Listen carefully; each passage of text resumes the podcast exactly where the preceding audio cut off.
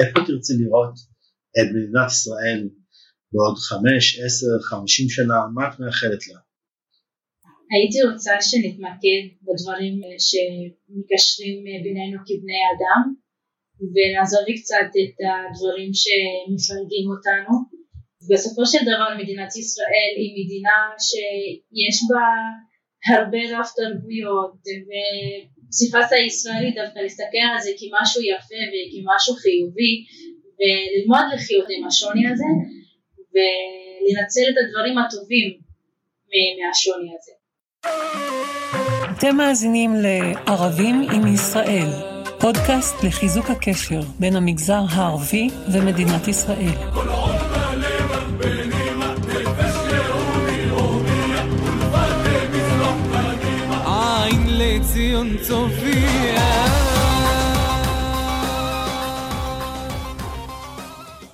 שלום למאזינים שלנו, אנחנו בעוד פרק של הפודקאסט ערבים עם ישראל, של ארגון ערבים עם ישראל. אני גלעד ישראלי. אליאס זרינה, שהתארח אצלנו לפני שני פרקים וחיבר אותנו לצעירה המקסימה ג'ולנאר מועדי, שנמצאת פה היום. לצערנו אליאס לעצמו לא יכל להגיע, אבל ג'ולנאר, ברוכה הבאה. תודה. אז אני הבנתי בעצם שאת מתעסקת בהסברה ישראלית, את בארגון שנקרא מילואימניקים בחזית, בתוך איזושהי קבוצה של בני מיעוטים שמתעסקים בהסברה. כן. ספרי לנו קצת על ההתארגנות הזאת. זו תוכנית שעושה הסברה ישראלית, קבוצה של בני מיעוט שהם משתלבים בתוך החברה הישראלית ועושים הסברה ישראלית עם ערבים ישראלים, ואנחנו עושים כל מיני פעולות כמו לצלם סרטונים ולשקף את האמת שאנחנו חיים בה בתוך מדינת ישראל. איפה אתם עושים את ההסברה? אנחנו עושים ברשתות חברתיות, עושים כשיוצאים לכל מיני משלחות מחוץ לארץ, בקמפוסים למשל. קמפוסים בישראל או בחו"ל? לא, בחו"ל. בחו"ל, הבנתי. אוקיי, ואני מבין שאת גם, איזה תואר את לומדת? אני לומדת מדע המדינה בתקשורת באוניברסיטת תל אביב. הבנתי, ומאוד מעניין אותך להשתלב בעולם הסברתי, אולי תהפכים איזה מקצוע, נכון? כן, החלום שלי היה להיות דיפלומטית, להיות שגרירה, וחשבתי שדרך התוכניות האלה אני אקנה לעצמי ניסיון, ואני אלמד על מדינת ישראל, וגם בכללי התחום הזה מעניין אותי. כן. אוקיי, אז זה עדיין החלום שלך, נכון? כן, למרות שאני עדיין גם מרגישה שאני גם נמשכת לתחום התקשורת, זה עדיין קצת מתלבטת. אוקיי, אני מבין גם שיש לך ניסיון רב בעולם ההתנדבותי. את שם במילואימניקים בחזית, זה בהתנדבות? כן. זה בהתנדבות, ולפני כן היו לך כל מיני התנדבויות חברתיות יותר, הבאת גם התנדבות, כל מיני פעילות חברתית, התנדבותית, לירקה, היישוב שלך. בואי ספרי מה עשית שם.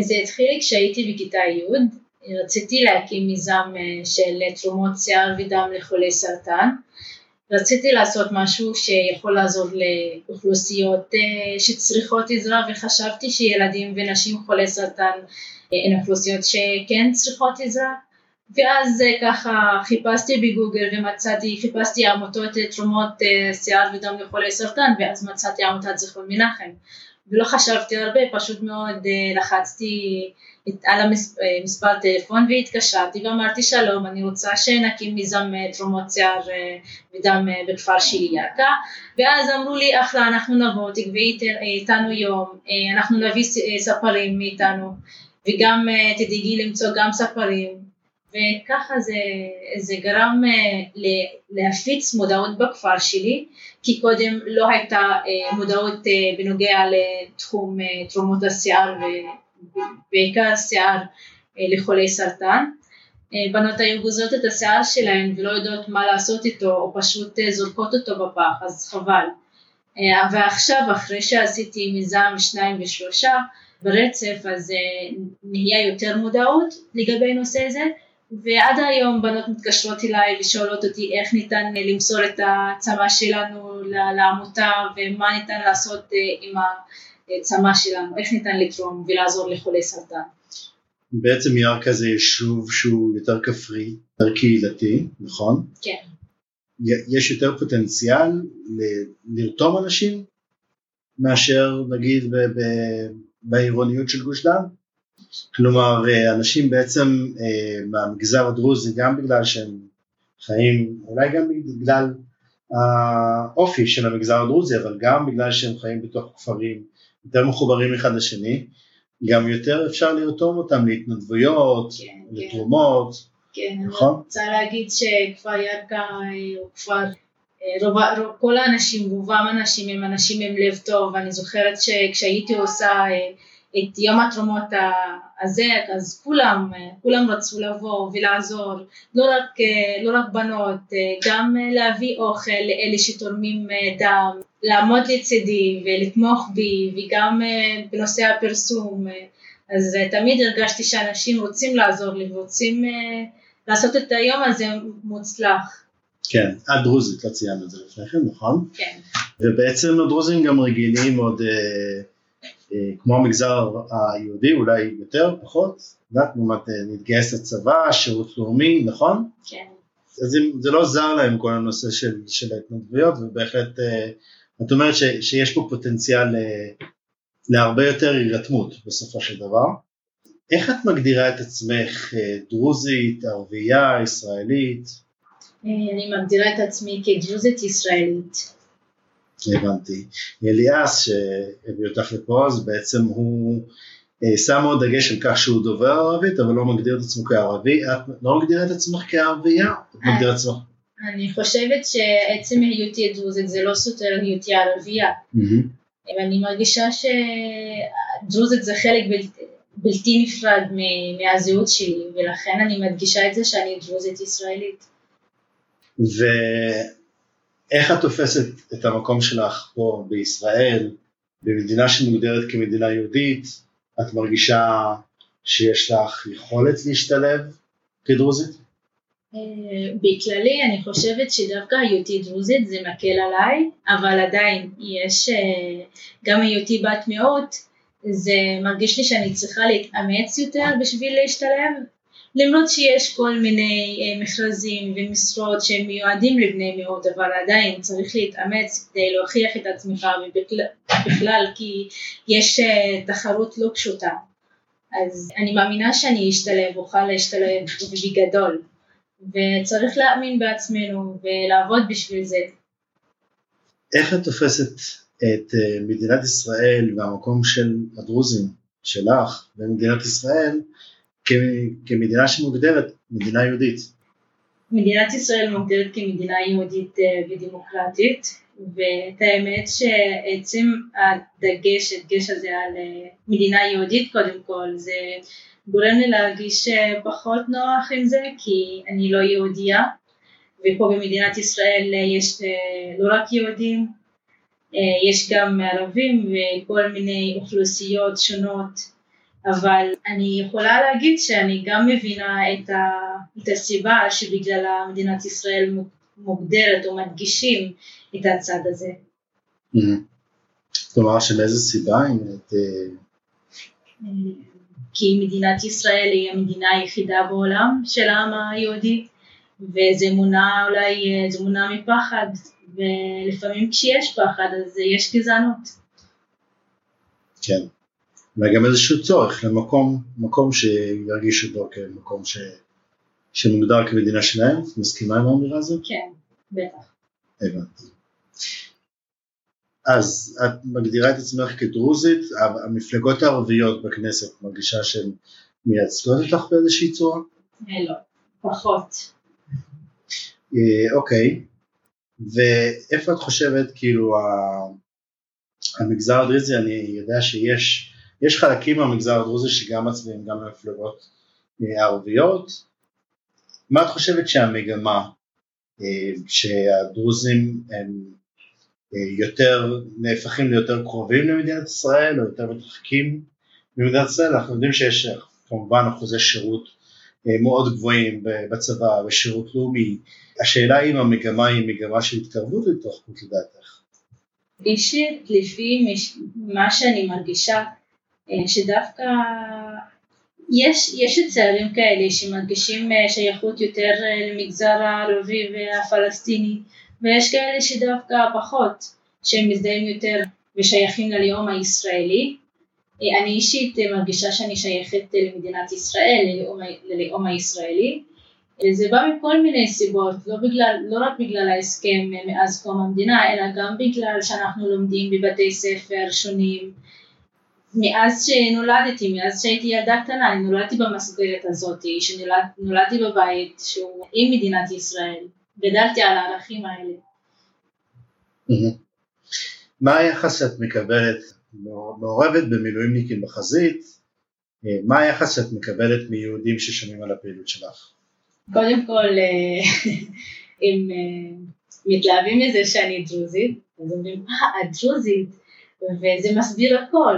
בעצם כששואלים אותי קודם כל, את עושה הסברה ישראלית, זה מעניין, את ערבייה, ואיך זה, הם מתחילים ככה להתעניין שאני ערבייה ואני עושה הסברה ישראלית, ואז שאני אומרת להם שאני גם דרוזית, אז הם אומרים, אה, זה, אוקיי, זה מובן עכשיו, עכשיו אנחנו מבינים. אבל הם מעריכים את זה. בטח, כן. זה פשוט פחות מפתיע אותם ברגע שאת אומרת שאת דרוזית. כן, זה פחות מפתיע אותם שאני עושה הסברה ישראלית, ובטח הם מעריכים את זה שאני עושה התנדבות בכל מיני, גם בבית אבות עם ניצולת שואה, וגם עם עמותת זכרון מנחם, ובכללי בחיי היום יום אני אוהבת להתנדב. בכלל, להתנדב זה, זה, זה משהו שכל כך חשוב. וטוב, אז אני לא רק מצפה, זה, זה מתחיל ממני, שאני רוצה כן להתנדב. וערבים ששומעים, נגד ערבים לא דרוזים, ששומעים על הפעילות שלך? בטח שגם הם מעריכים את זה שאני מתנדבת, אפילו יש, מזמנים אותי לראיונות, גם לדבר על זה בתקשורת וברדיו, בסופו של דבר זה מעשה אנושי, ש...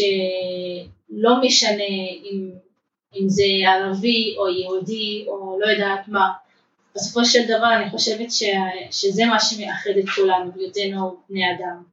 זה בקשר להתנדבות, נכון? יש עכשיו אולי גם את הנושא של השירות הלאומי, שהוא במגזר הדרוזי הוא מקובל, במגזר הערבי הוא קצת פחות מקובל, למרות שזה התנדבות, באיזשהו מקום יש רתיעה מזה כי זה מוגדר כשירות לאומי. Mm-hmm. מהבחינה הזאת איך, איך מגיבים ל...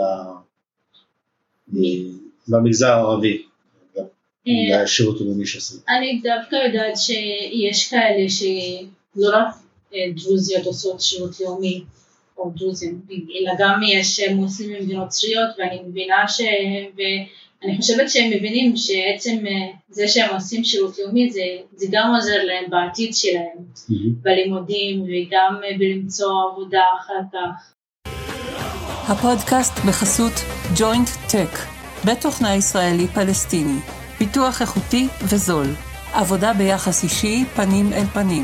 היכנסו לאתר ג'וינט טק האוס דוט סי או דוט איי אל. איך במגזר הערבי מתייחסים לפעילות, לא הפעילות ההתנדבותית חברתית שלך, אלא הפעילות הסברתית שלך, שהיא אולי לפעמים יותר רגישה, מדברת על כל מיני נושאים שאת בעצם מסבירה בעד ישראל ברחבי העולם, כערבייה, איך הם תופסים את זה?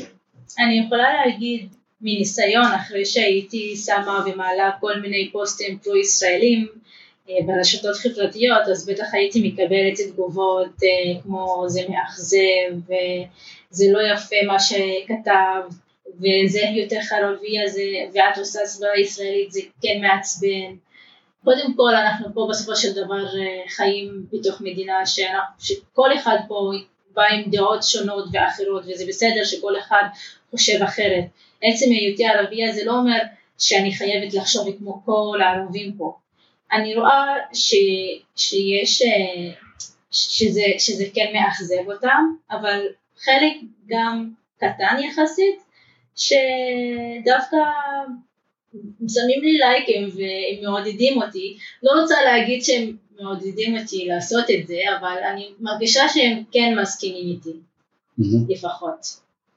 ואת מרגישה שיש עלייך לחץ בעקבות הביקורת הזאת, או שלא לא, לא מפריע לך? פחות מפריע לי, אני מרגישה שיש לי תמיכה גם מהבית, גם מהחברים שלי, ובסופו של דבר אני גדלתי עם הערכים האלה, אז אני, זאת אני, זאת הערכים שגדלתי עליהם, אני לא רואה שאני עושה משהו סותר את הערכים שלי. כן. עכשיו. מה את חושבת על לעשות את ההסברה הזאת כלפי המגזר הערבי בישראל?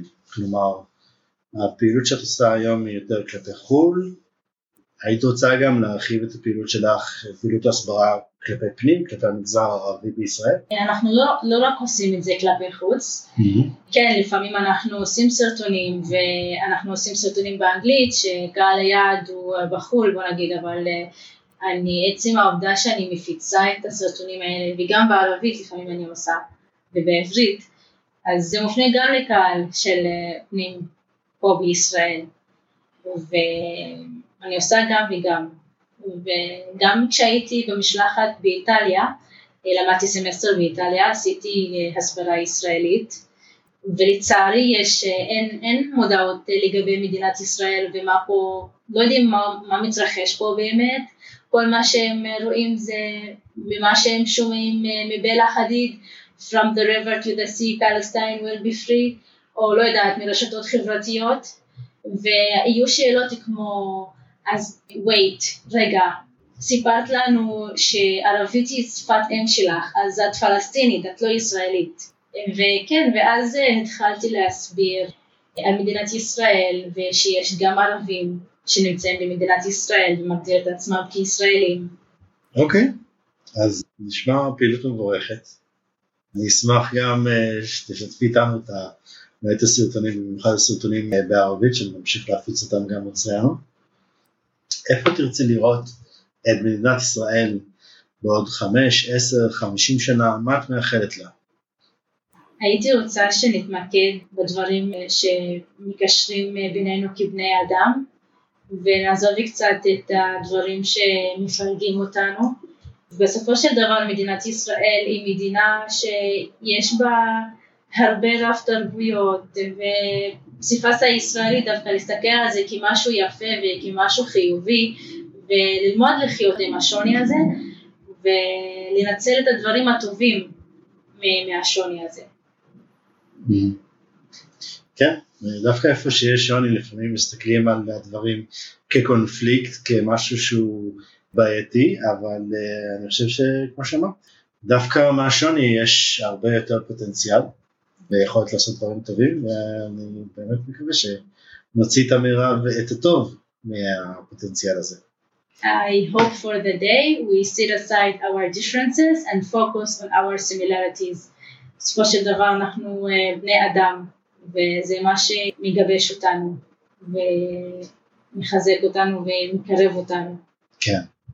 אני חושב שגם בשונה אנחנו יכולים להכיר, ולהכיר, להוקיר ולכבד את השונה, ושזה לא ירתיע אותנו. כן. טוב, תודה רבה שהגעת להתראיין. בשמחה רבה. ואם מישהו רוצה ליצור קשר בכל מה שקשור לפעילות של מילואימניקים בחזית, מוזמן או לפנות אלינו ונקשר אל ג'ולנאר, ואתם גם מוזמנים לתמוך בפעילות של ערבים עם ישראל. אני אזכיר פעילות שאנחנו עושים, שאני חושב שהיא קצת קשורה לנושא של השתלבות אוכלוסייה דוברת ערבית למדינת ישראל. הקמנו קורס שילוב, קורס ששיפרנו את הרמה העברית ולימדנו היסטוריה ארץ ישראלית למשתתפי הקורס ערבים, ובהמשך סייענו להם למצוא מקומות תעסוקה. אז אנחנו מאוד מקווים שאתם המאזינים תצטרפו אלינו לפעילות, בין אם בתרומות, יכול להיות איזושהי תרומה של ארוחה בבית קפה פעם בחודש, לא משהו כבד מדי, וככל שיותר ויותר אנשים כאלה יצטרפו, אז ביחד נוכל להרים עוד קורס כזה, עוד פעילויות כמו הפעילויות האחרות שאנחנו עושים, בין אם בהתנדבויות. אתם מוזמנים ליצור איתי קשר בטלפון אפס חמש שתיים שמונים שמונה מאות ארבעים ושלוש. ותודה רבה לרינת נחום על התחקיר, ליובל סופי על העריכה, לאגודת המפגש הבין דתי שנתנו לנו להתארח במקום שלהם בשביל הקלטת הפרק, ותודה לכם מאזינים, נשמח לשמוע מכם פידבקים, אולי הצעות לעוד פרקים שתרצו לשמוע, ונתראה בפרק הבא.